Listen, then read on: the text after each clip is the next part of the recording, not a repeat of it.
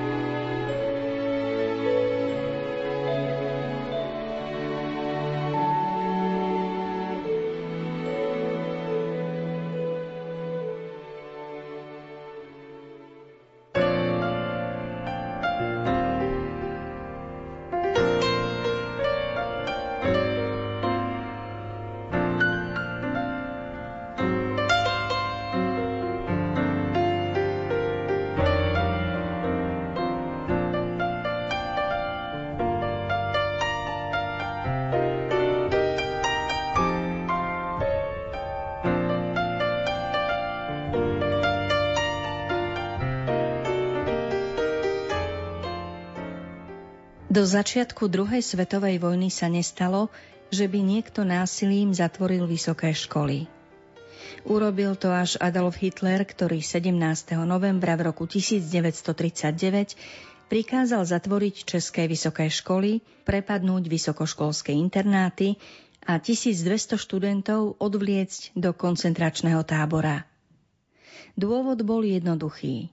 Chcel zlikvidovať budúcu inteligenciu. Kniha Ukradnutá mladosť zachytáva osudy študentov trpiacich v koncentračnom tábore Sachsenhausen. Autor Jozef Leikert navštívil všetkých žijúcich pamätníkov a podľa ich výpovedí napísal strhujúce dielo. O tom, ako sa rodilo, nám porozpráva on sám v dnešnej literárnej kaviarni, do ktorej hudbu vybrala Diana Rauchová, o techniku sa postaral Matúš Brila a sprevádzať vás ňou bude Danka Jacečková. Nech sa vám príjemne počúva.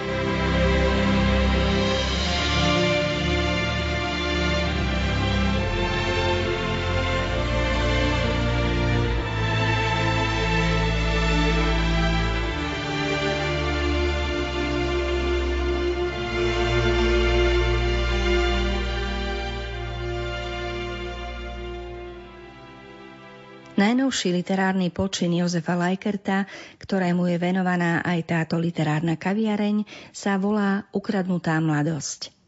Zaujímalo nás, ako sa zrodila myšlienka napísať toto dielo. Je to veľmi dlhá história, pretože ja sa problematikou odvlečenia študentov do koncentračného tábora v Sachsenhausene a vlastne udalosťami študentskými, ktoré sa udiali v roku 1939, zaoberám 30 rokov.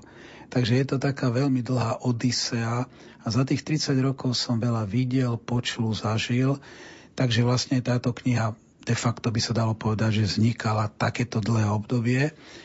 Ale ja som ten život mladých ľudí, ktorí boli neprávom uväznení a naozaj trpeli v koncentračnom tábore, ja som to celý ten čas prežíval, doplňal ich informácie, hľadal pamätníkov, takže pre mňa to bola dlhá cesta, ale musím povedať, nielen smutná, ale aj v niečom poučná a dalo by sa povedať, že aj v niečom pekná.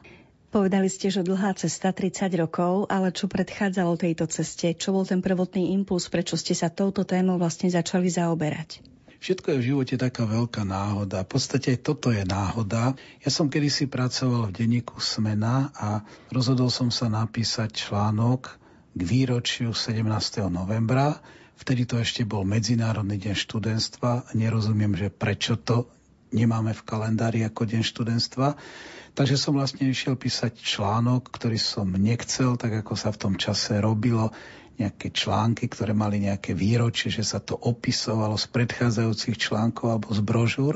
Takže ja som sa vybral za pamätníkmi, hľadal som ich, spovedal som.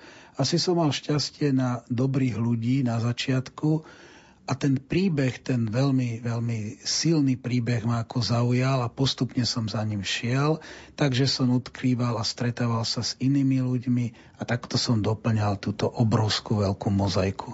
Čo je podstatou tejto mozaiky? Skúste nám porozprávať o tom, čo čitateľ v tejto knižke vlastne nájde, keď ju zoberie do rúk. Ja musím hneď povedať, že je to trochu smutné čítanie, ale nie je to smutné v tom, že je to tak tragické, hoci je to tragické. Ale je to čítanie také múdre, aby sme sa poučili. De facto je to príbeh vyše 1200 mladých vysokoškolákov, ktorí sa z noci do rána ocitli v koncentračnom tábore, kde mali zahynúť, nemali sa vrátiť. Takže sú to ich peripetie, ako sa oni do toho koncentračného tábora dostali, čo tam prežívali. Ale musím povedať, že aj to, s čím sa radovali, pretože ľudia sa radovali aj v koncentraku, aj z toho mála. Aj keď naozaj to bolo tak, že nikto nevedel, či sa dožije nasledujúcej hodiny a nie to ešte dňa. Akým spôsobom je táto kniha koncipovaná? Predpokladám, že tam nie sú len fakty, ale že je tam aj nejaký citový, emocionálny náboj, ktorý možno ešte skôr, než tie fakty pritiahne oči čitateľa. Tým, že ja som historik, tak naozaj na faktoch si dám veľmi záležať, aby boli presné. Čiže to, čo sa dá, naozaj idem cez archívy. Ale toto obdobie ku koncu vojny Nemci, čo sa dalo, naozaj zlikvidovali. Ak myslím na dokumenty, na archívne materiály. Takže tá cesta bola vyhľad sa za hľadaním pamätníkov. Takže tých som spovedal, tých som počúval. A potom som spracovával tieto ich výpovede. Samozrejme, že boli to naozaj veľmi ťažké osudy, pretože ak je niekto mladý, má pred sebou život a ocitne sa v takom tábore, odkiaľ by sa nemal vrátiť. Takže boj o to prežitie bol ťažký. Nie každý prežil koncentračný tábor. 90% ľudí tam zahynulo. Títo študenti mali v podstate aj šťastie, že sa mnohí dostali, práve preto, že boli mladí, že boli zdraví a mali väčšiu šancu prežiť ako povedzme niekto starší, keď už bol chorlavý a naozaj tú perspektívu životnú mal minimálnu. Oni mali obrovskú túžbu žiť a vlastne toto im dopomohlo, aby naozaj väčšina z nich prežila. Takže tie osudy boli pre mňa veľmi zaujímavé, veľmi poučné, aj keď častokrát smutné. To musím povedať, že smutné. Ale aj o tom je život. A vlastne my by sme si aj touto knihou mali uvedomiť, že všeličo sa môže v súčasnosti zmeniť. Ja si neprajem, aby boli koncentračné tábory, ale nikto nám to nezaručí, že niečo podobné môže vzniknúť. Stačí sa pozrieť po svete, kde aké tábory sú, kde kto v tých táboroch trpí, zomiera a nemá šancu prežiť.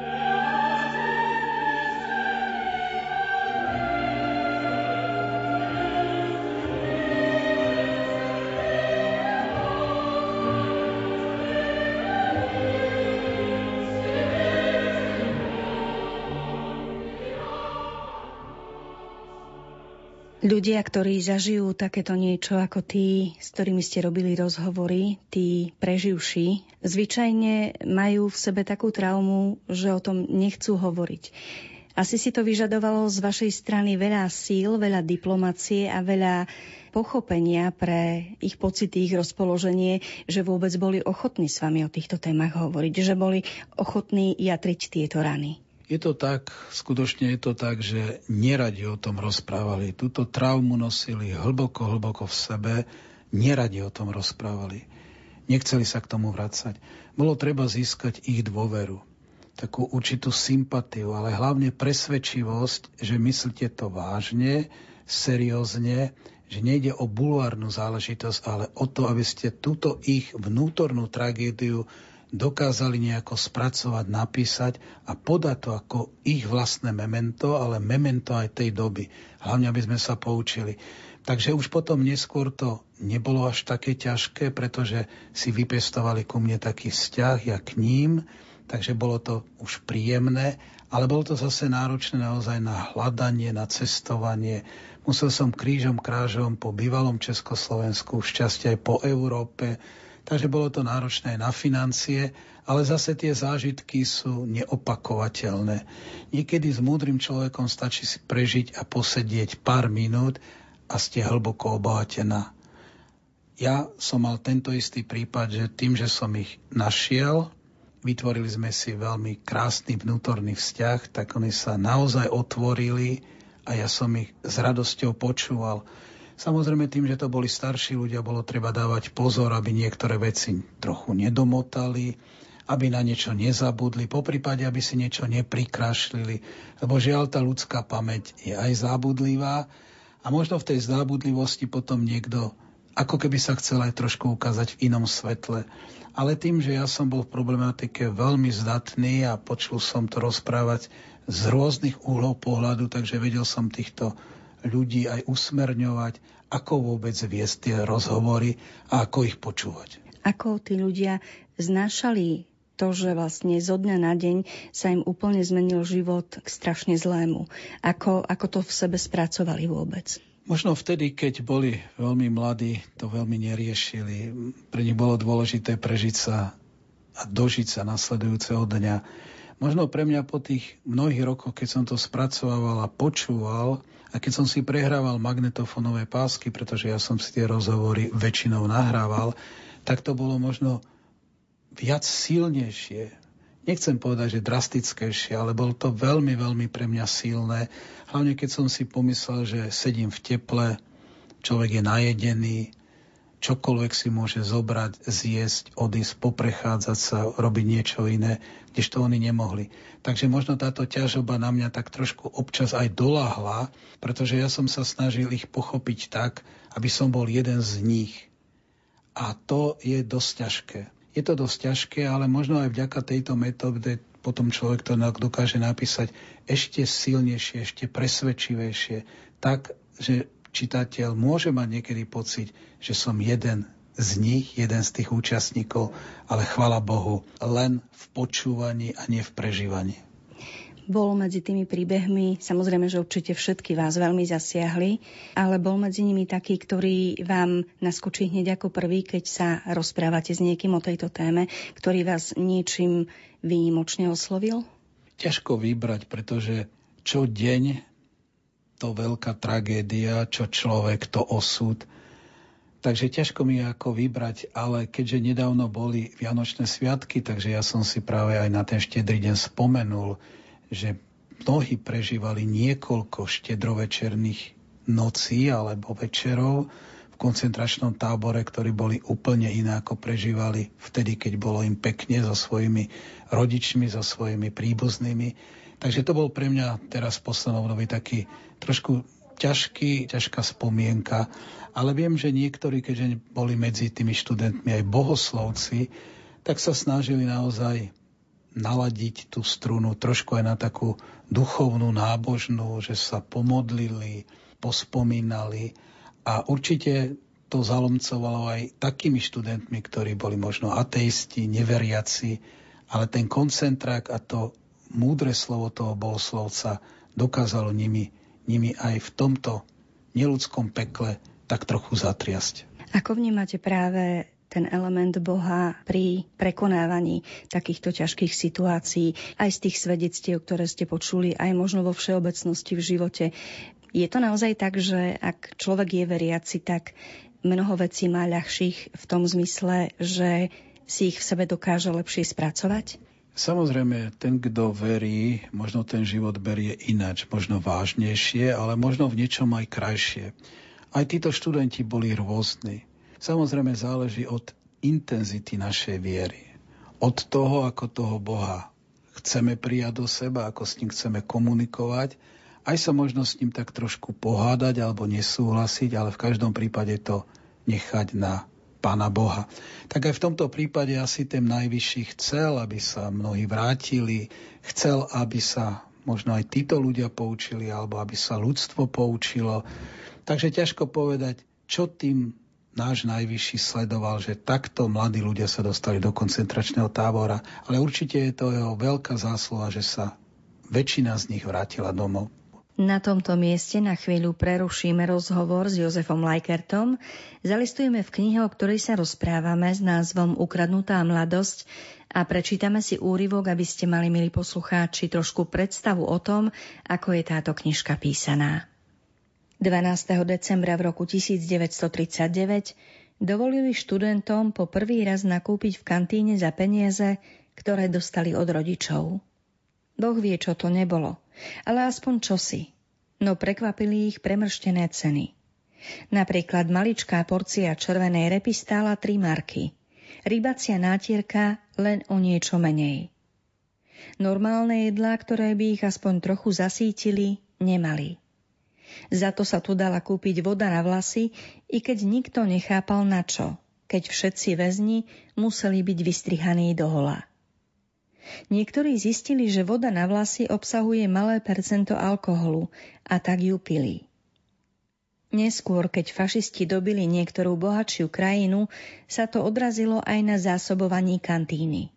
Aj to je dôkaz toho, koľko nakradli, keď zvýšilo aj na koncentráky. Blížili sa Vianoce.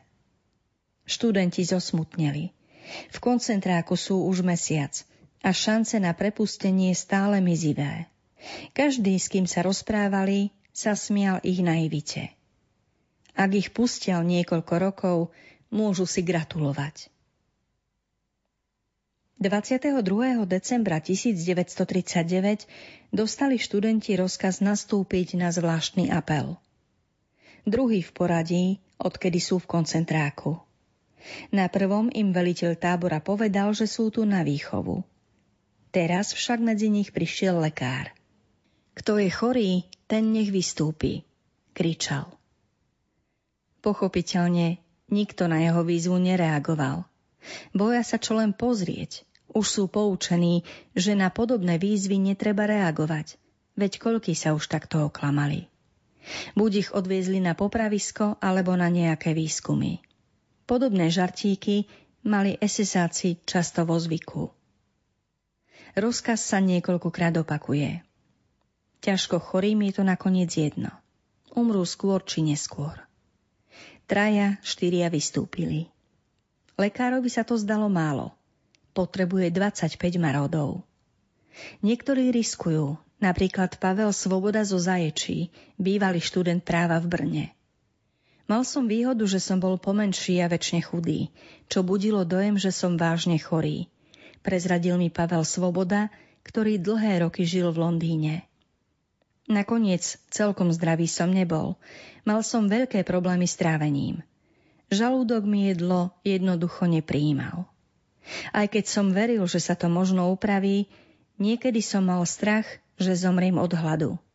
Možno aj preto som v sebe našiel odvahu a prihlásil sa. Tento risk mi našťastie vyšiel. Prihlásených bolo stále málo. Lekár potrebuje presne 25. Bledých a prepadnutých začal vyberať sám. Bičíkom ukázal aj na Rudolfa Konečného z Uherského Brodu. Ten sa ustrašene bránil. Ja nie som chorý. Sivú tvár mávam vždy. Som úplne zdravý. Nech idú iní. SSáka odpoveď prekvapila. To vás učili v Sokole obetovať sa pre druhého? Namiesto neho vytiahol iného študenta. Počas pobytu v koncentráku som poznal niekoľko kamarátov, napísal mi v liste Rudolf Konečný, ktorí mali tuberkulózu. Dvaja z nich mali navyše zápal pľúc a jeden pokrivenú chrbticu. Ako aktívny športovec a študent telesnej výchovy som sa cítil zdravý. Prepustenie som viac doprial kamarátom, ktorí boli skutočne chorí. Keď doktor narátal, koľko potreboval, odviedol ich na revír na prehliadku. Tá pozostávala len z nahlásenia mena a väzenského čísla. Nakoniec im ironicky zahlásil: Zajtra pôjdete k svojim mamičkám. Prepustenie bolo veľkou vzpruhou pre ostatných. Stalo sa nemožné. Svetielko nádeje predsa len začalo blikať.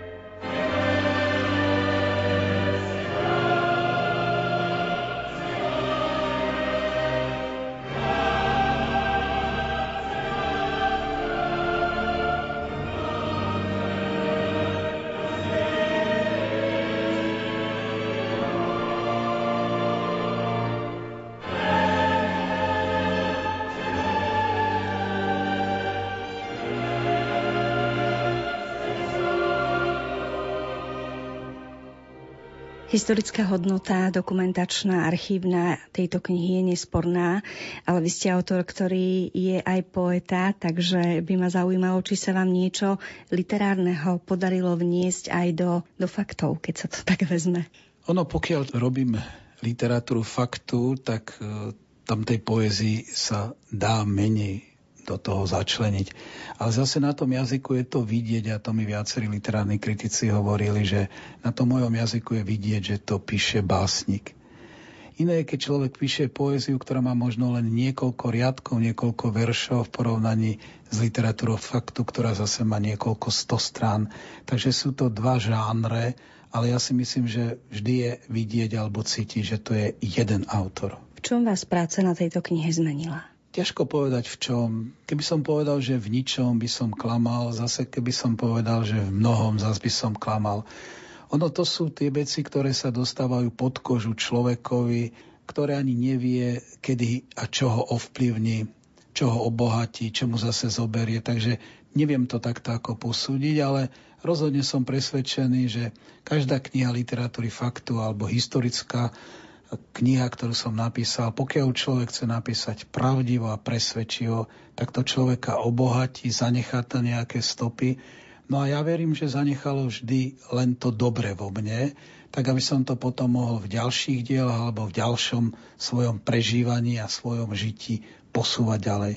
Predpokladám, že ešte predtým, ako vznikla táto knižka, v nejakej forme sa tie svedectvá už spracovali a zrejme máte od ľudí, s ktorými ste robili tie rozhovory, ktorých ste vyhľadali, ktorí vlastne prežili tieto útrapy, zrejme máte od nich aj nejakú spätnú väzbu. Ako reagovali potom, keď už videli aspoň z časti hotové to dielo, k čomu to všetkému smerovalo?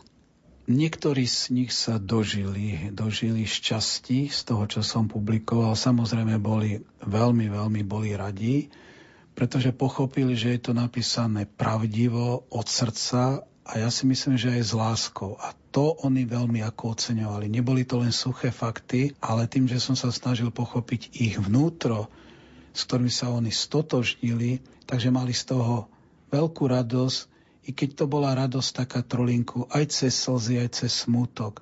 Ale v každom prípade aj ich rodinní príslušníci boli radi, že sa niečo tvorí, že sa niečo dáva na papier, že sa niečo zanecháva pre tú budúcu generáciu. Čo by ste zaželali svojej knižke, pokiaľ ide o obecenstvo alebo záber tých ľudí, ku ktorým sa to dostane? Ťažko povedať, tých knížiek mi vyšlo niekoľko, takže ani neviem, či si prajem, aby knihy mali veľa čitateľov nepozorných alebo menej čitateľov pozorných. V každom prípade ma poteší, keď si niekto v tom polistuje, keď začne v tom čítať a keď ho to osloví. Určite by som bol rád, aby knihy dočítali do konca, ale som povďačný aj za to, že niekto v tom listuje a ja verím, že ich to vždycky zaujme a že určite väčšiu časť si prečítajú. Takže s takými ľuďmi, ktorým rád darujem knihu a vidím, že si v tom počítajú, tak z toho mám radosť. Vždy ma tak zosmutní, keď niekomu darujem knihu, ktorú musím kúpiť a stretnem sa o nejaký čas, viackrát, 3-krát, 10-krát a nikdy sa k tej knihe nevráti. Čiže viem, že ju ani nelistoval a kto vie, kde ju ako založil. Tak to sú potom takí nevďační a nepozorní čitatelia, ale možno tým, že tú knihu má v ruke, takže možno ho to inšpiruje, aby zase zobral do ruky inú knihu a začítal sa. Takže je to taký pekný začarovaný kruh, ale samozrejme tá odozva, ak mám, a musím povedať, že tie odozvy mám veľmi príjemné, či vo forme listov, mailov alebo osobných stretnutí, vždy ma to poteší, takže vždy viem, že ako hlboko do toho vstúpili, či len v tom listovali, alebo ich to aj nejako zasiahlo. Ale za každý podnet som povďačný. Vy ste už na začiatku nášho rozhovoru naznačili, že to je kniha, ktorá sa nielen vracia k dejinám, k histórii, ale je aj určitým druhom posolstva pre dnešnú, pre budúcu dobu. V akom zmysle, ak by ste to mohli ešte trošku rozvinúť? Ak sa píše o násilí, o zlobe a nenávisti, tak nie preto, aby sme podnecovali ďalšie, ale vlastne preto, aby sme na to upozornili, aby nebolo. Ja nie som až taký veľký optimista, ja si myslím, že to nepríjemné v živote bude vždy, ale môžeme preto urobiť, aby bolo ho menej. Čiže aby sme boli možno tolerantnejší, milší, aby sme sa viac usmievali, aby sme sa poučili od jedného, od druhého. A keď sa dá, každý v rámci svojich možností, aby sme to nepríjemné, to zlé robili čo najmenej. S týmito slovami sa lúčime s autorom knihy Ukradnutá mladosť Jozefom Leikertom aj s vami, milí poslucháči. Za pozornosť vám ďakujú hudobná redaktorka Diana Rauchová, technik Matúš Brila a od mikrofónu vám aj naďalej pohodové sobotné popoludnie želá Danka Jacečková.